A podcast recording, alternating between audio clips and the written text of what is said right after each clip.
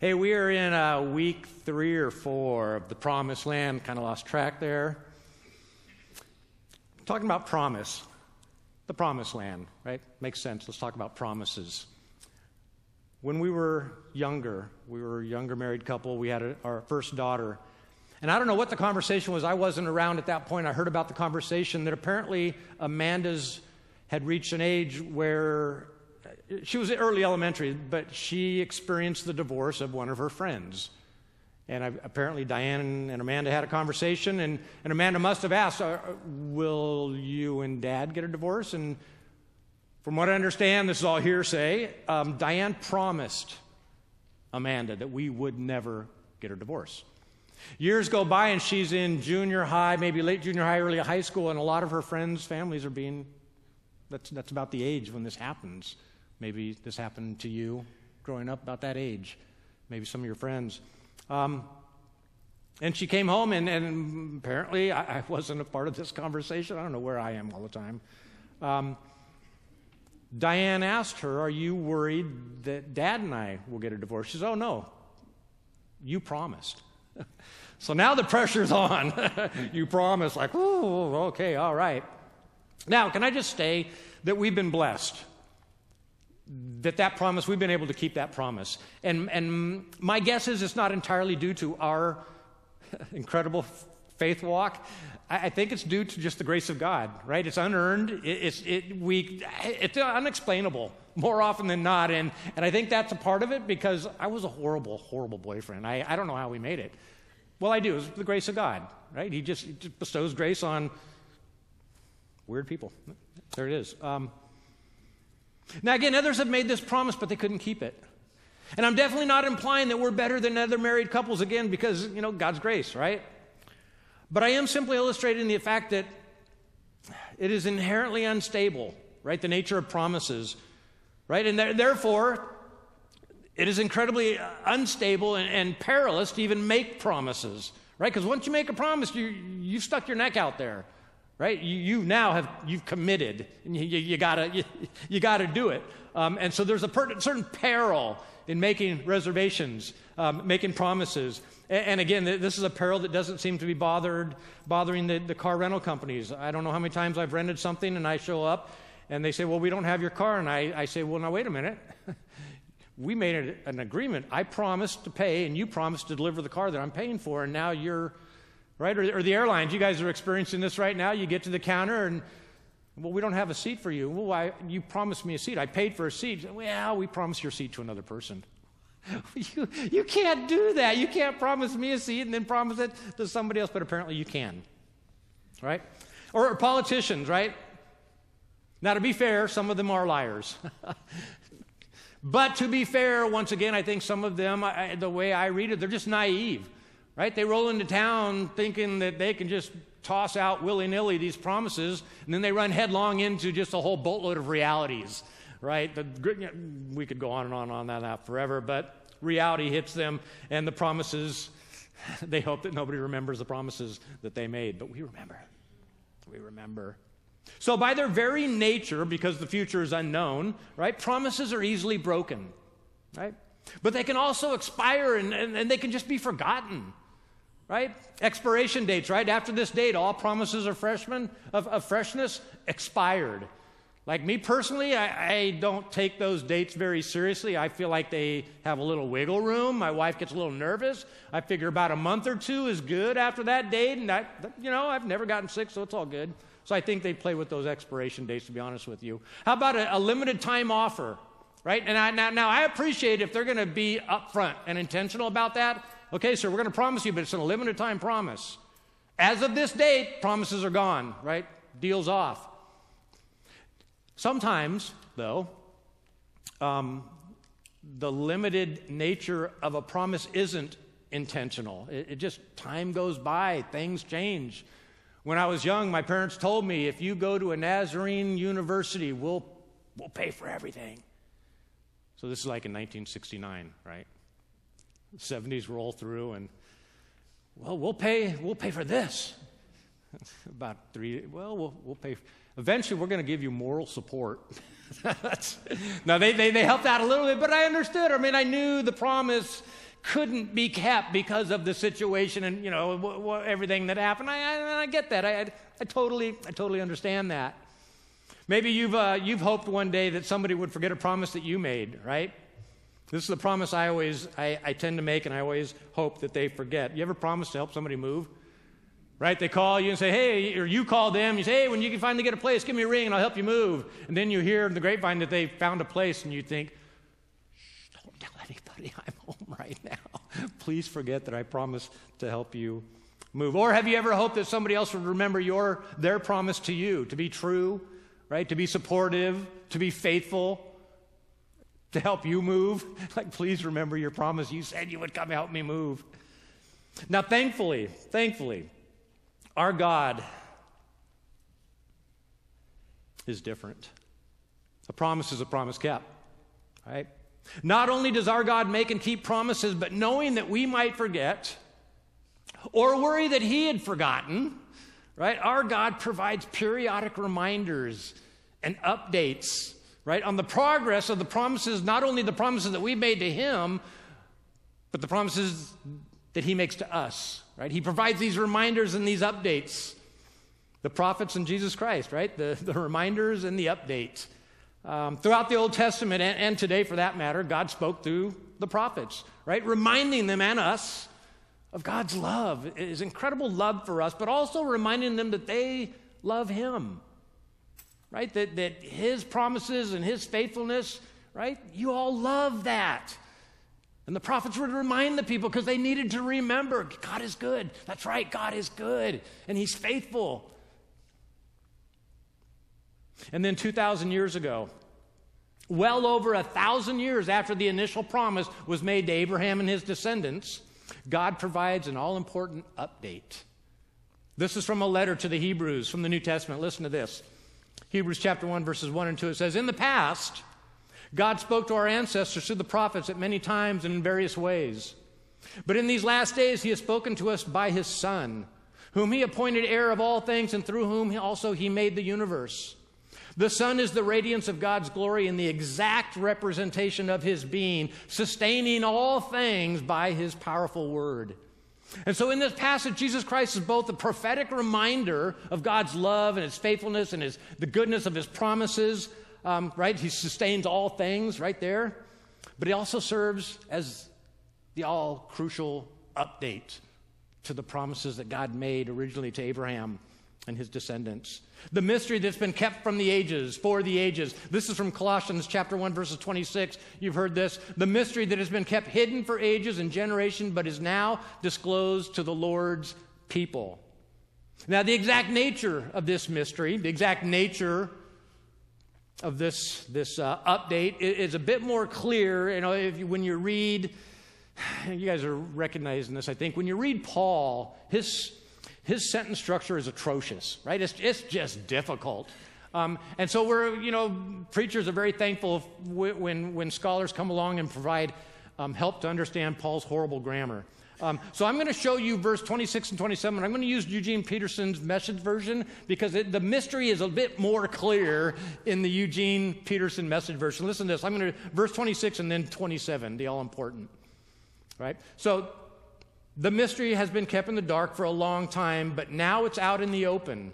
God wanted everyone, not just Jews, to know this rich and glorious secret inside and out, regardless of their background, regardless of their religious standing. The mystery, in a nutshell, is just this Christ is in you. Therefore, you can look forward to sharing in God's glory. It's that simple. That's the substance of our message. So you got to understand, Paul's speaking to a Gentile Christian crowd here. They're non Jews. And they're now, and, and, he's including them in the promise that was originally given only to the, the Hebrew people. Right? This is just like this sleight of hand almost. He says, hey, you're, you're now Hebrews. Congratulations. You're now part of, of, of our family. In Christ, you're now part of God's family. Right? This is the mystery. This is the update. Keep it hidden for ages and generations that by being in Christ, anyone from any background could be included in the promises. Now, here's the odd part, though. Paul speaking again to non Jews, Gentiles, right? And they can be excused. There, there, there's reasons why they might not recognize Jesus as the Messiah. Obviously, they're Greek, they don't, they're not up on their Jewish scripture, right? But according to a conversation that Jesus had one afternoon, soon after his resurrection from the dead, the Jewish people should have known. They should have known all along. This is what was read. We read this earlier. I'm going to read it in entirety. This, this conversation, it's called the road to Emmaus. Right? The disciples are very, very tore up. They thought with the death of Christ, the promises gone, promises pulled back, promises expired, right?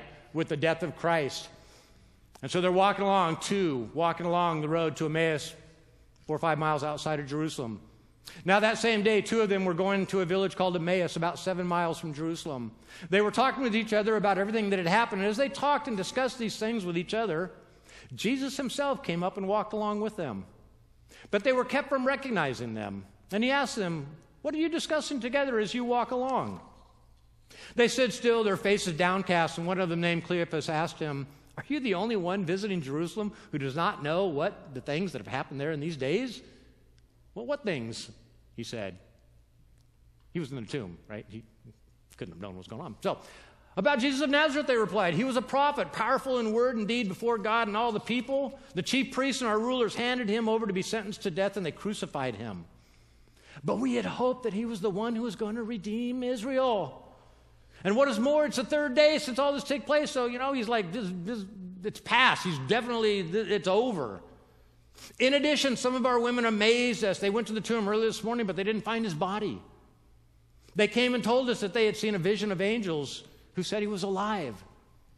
Then some of our companions went to the tomb and they found it just as the women had said, but they did not see Jesus. And I, that, that phrase struck me, and, and I don't know why it hadn't struck me before. I did a little bit of digging. Right? This, is, this is one of those places where the gospel writers they're throwing two things at us at the same time. Physically, they could not see Jesus, but as you, as I'm going to show you, the passage bears out, the disciples and all the Jewish people, they literally could not see that Jesus was the Messiah from their own scriptures. They couldn't see him in their, their story. Right? It's kind of a double meaning there. Continuing, he said to them, How foolish you are! How slow to believe all that the prophets have spoken. Did not the Messiah have to suffer these things and then enter into his glory? And beginning with Moses and all the prophets, he explained to them what was said in all the scriptures concerning himself. Now, we don't know, scripture doesn't tell us what that conversation looked like. It was a long walk. It would have been interesting to hear that conversation. But we do know what the Old Testament, ancient Jewish tradition said about him and what New Testament writers reported that he said repeatedly. Now, the first thing to note as we kind of dig into this just a little bit while many of them were waiting, and this is what we're all, we all kind of know this part of the story, right? We've been told this part many, many times. Um, while they were waiting, they were waiting for an earthly political military Messiah, right? That would deliver the people from the Romans and establish the earthly dominion of Israel, right? We, we, we kind of know all that. But that really wasn't the whole picture, right? That, that, that's something that we grasp onto because it's easy to understand, it makes sense, um, but, but, but it was actually a, little, a bit wider, wider picture. The fact of the matter is that the Jewish people were waiting for something much greater than merely a political or military figure. Many of them were actually waiting for the restoration of Israel in a new Exodus, a brand new, just like the old one, but different.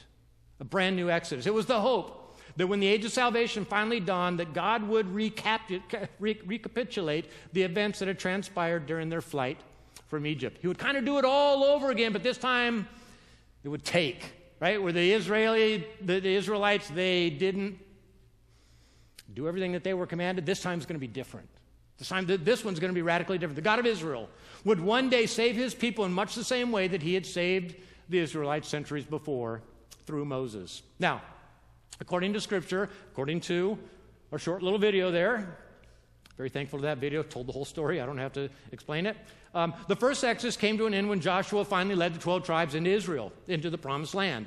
But for reasons that we're going to explore this morning, the Old Testament prophets foretold of a day that God would bring about a brand new Exodus complete with the coming of a new Moses, the making of a new covenant, the building of a new temple, and a journey to a new promised land. All four all involved in this new Exodus. So I, I, want to um, point out a lot of my material this morning is from a, a book, uh, The Jewish Context of the Eucharist. It's by a guy named Brant Pitre. Um, if you see that book, grab it. It's just an amazing read. Um, a lot of my material is coming from him this morning. Um, the first thing about the new Exodus is that there would be a new Moses. Right? The first Exodus, God saved the people by the means of a deliverer, Moses, right? And according to the Old Testament prophets, he would re- save the people again by a new Redeemer, right? The Messiah. Now, amazingly, the hope in the coming of this new Messiah actually began with Moses himself, right? In Deuteronomy chapter 18, verses 18 and 19, the Lord is speaking to Moses. Listen, listen to what, what, what the Lord tells Moses.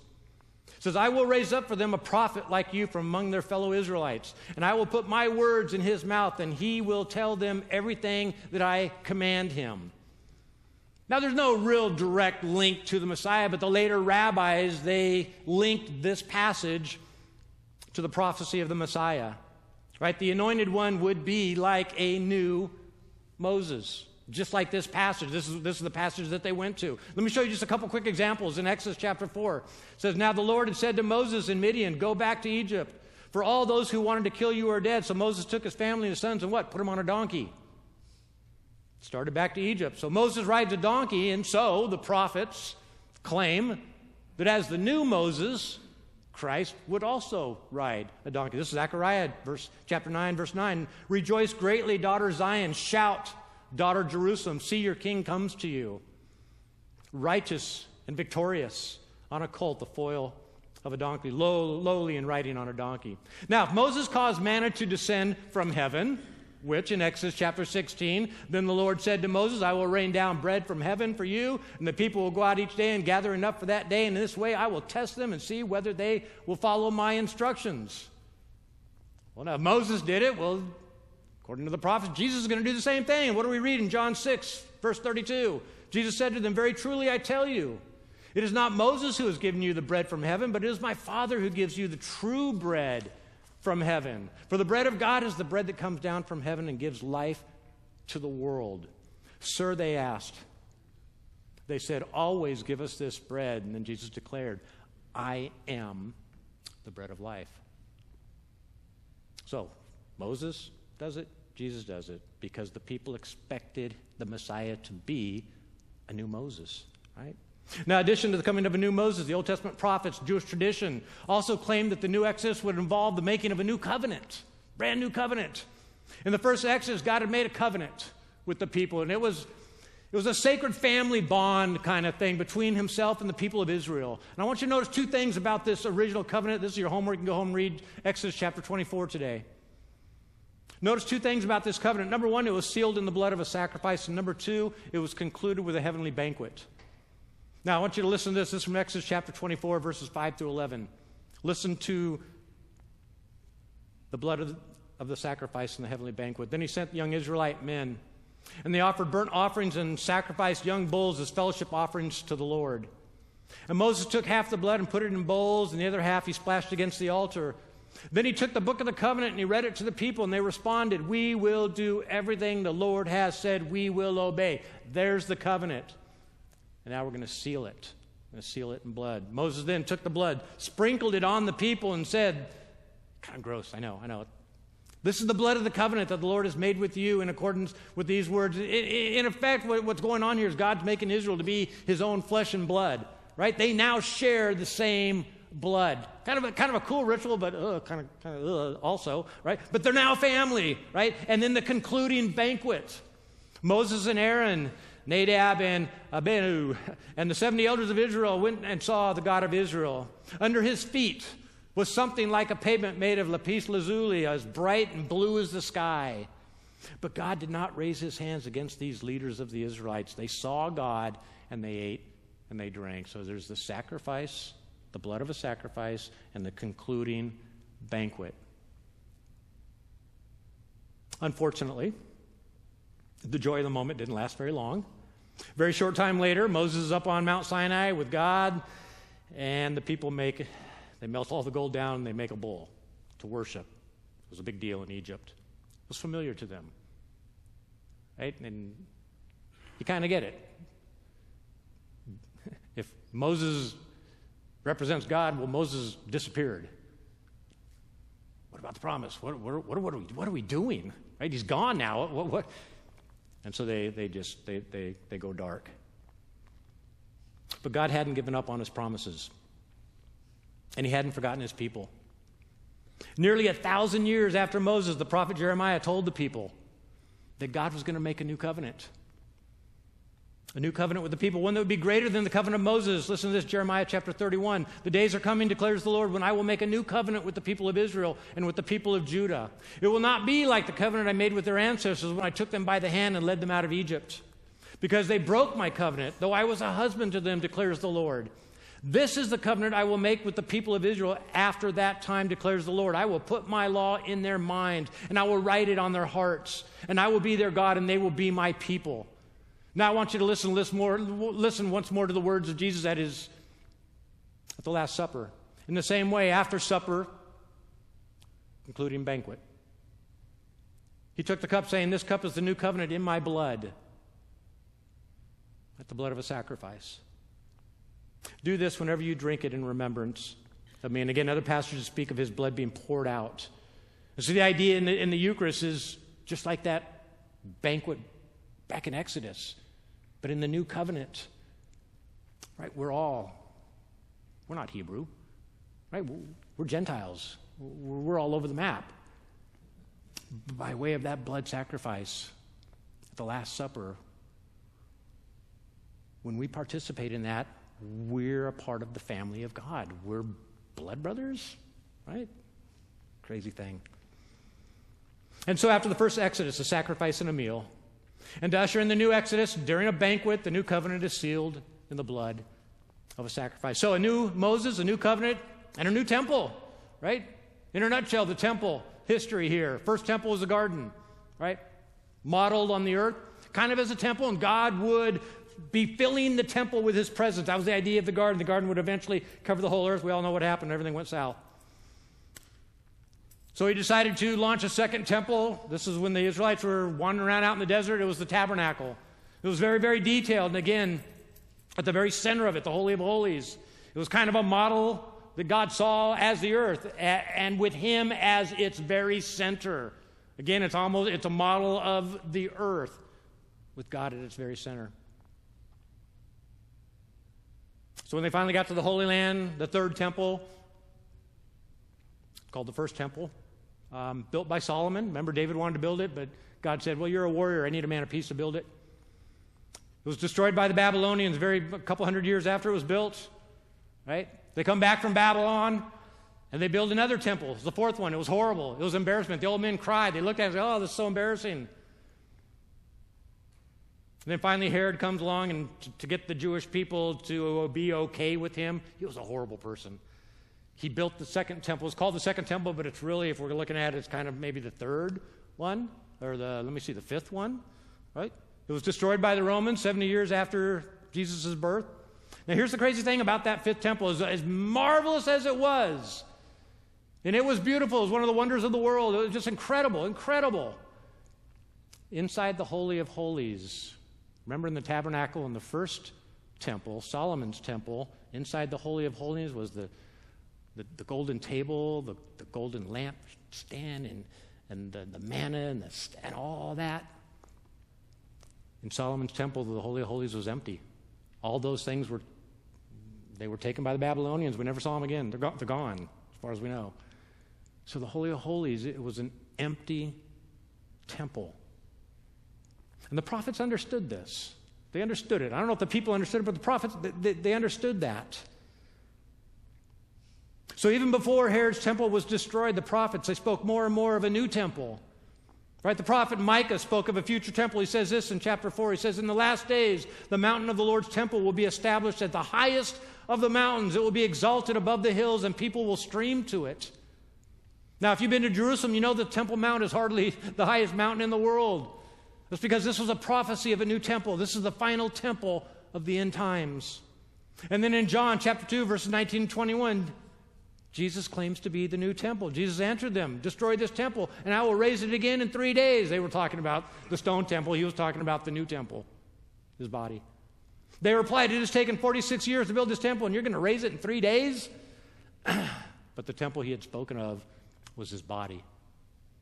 And then in Acts again, we find with the gift of the Holy Spirit, we become the newest temple. So we're like a number seven. I've lost track. Finally, Jesus updates God's original promise with a journey to a new promised land. Right? In the first Exodus, God led the people from Egypt to the promised land, land of Canaan, right, which God had promised to Abraham and his descendants. But in the new Exodus, as the prophets had it, God would bring both Israel and the Gentile nations into a new promised land, and they would profess, possess this promised land forever. Prophets like Moses, excuse me, Amos and, and Hosea and Jeremiah, they had spoken of a time when, when all of God's scattered people would experience this new exodus of sorts, kind of a coming home. They would, the, the exodus, they would leave the nations and come back to a holy mountain uh, of God. But here's the fascinating part about this new promised land. According to the, the prophets, it wouldn't necessarily be the same physical promised land of the Old Testament. All right, listen, this is from chapter uh, 2 Samuel, chapter 7, verse 10. The prophet Nathan is speaking to King David, right? Nathan says, or the, prophet says this to David, and I will, this is the Lord speaking through Nathan, and I will provide a place for my people Israel, and I will plant them that they can know, so they will have a home of their own and no longer be disturbed. And now, as again, Bible scholars point out throughout, um, in this oracle, God promises to appoint a place for his people. But this can't be referring to David's time because all 12 tribes were already inhabiting the land, right? This is a, this is a, a different, possibly a different place. And finally, the prophet Isaiah, more than any of the other prophet, repeatedly describes the new Exodus in terms of God's people journeying to a new Jerusalem, which happens to be a part of a new heaven and a new earth. This is Isaiah chapter 65. See, I will create new heavens and a new earth. The former things will not be remembered, nor will they come to mind. But be glad and rejoice forever in what I will create. For I will create Jerusalem to be a delight and its people a joy. And so, the crucial updates to a loving God's promises. At a time when many of the people had thought, well, maybe God forgot. Right? Maybe enough time has gone by where he just said, you know, the situation's changed and I can't, I can't because you, right? no, not at all. The crucial updates by the word of Jesus Christ. The coming Messiah would be more than a conquering king, he'd be a prophet and a miracle worker like Moses. It would be a new and everlasting covenant climaxing in a heavenly banquet with God that wouldn't go south immediately right afterwards. And the glorious new temple, a new creation, right, where God would be worshiped forever and ever. And finally, the hope of a new promised land for the ingathering of God's people in a world made new. But here's where we stand at this moment in time. Folks, then and now think God has either forgotten his promises or he has no intention of fulfilling them. They look at the world, and, and this decision has been made many times over in history. Look at the world and we think, wow, what a mess. I think God forgot. Or he changed his mind. Right? I want to close with Peter's words of wisdom. If you're thinking that God has no intention of keeping his promises, you're wrong. 2 Peter, verse 3 chapter 3, verse 8. But do not forget this one thing, dear friends. With the Lord, a day is like a thousand years, and a thousand years are like a day. The Lord is not slow in keeping his promises, as some understand slowness. Instead, he's patient with you, not wanting anyone to punish, perish, but everyone to come to repentance. So this morning, maybe you're that person Maybe in your childhood you were told about promises. As you grew into adulthood, you decided those promises were silly. But you watch around and you see people accessing those promises. And where you sit this morning, maybe you're sitting at home right now and you're wondering are, are those promises Are they real? And do they apply to me? Well, if you're listening at home, you're listening here, they do. God's word just made that very, very clear. Those promises apply to you, but you've got to accept Christ as your Lord and Savior. And then when you do that, you are included in the family of God. So I want to say a quick prayer right now. If you all bow your heads. Father, if there's anybody in this room, if there's anybody sitting at home listening to me, and they had been wondering whether any of this applied to them, and now they recognize that it does apply to them. So, Father, as they bend on knees and seek to be forgiven and to make you their Lord and Savior, your word says that you will honor that so fast, so completely, Father, that their lives can be different from this day forward. So, Father, every person who is praying that prayer right now, hearing my voice, hearing your voice,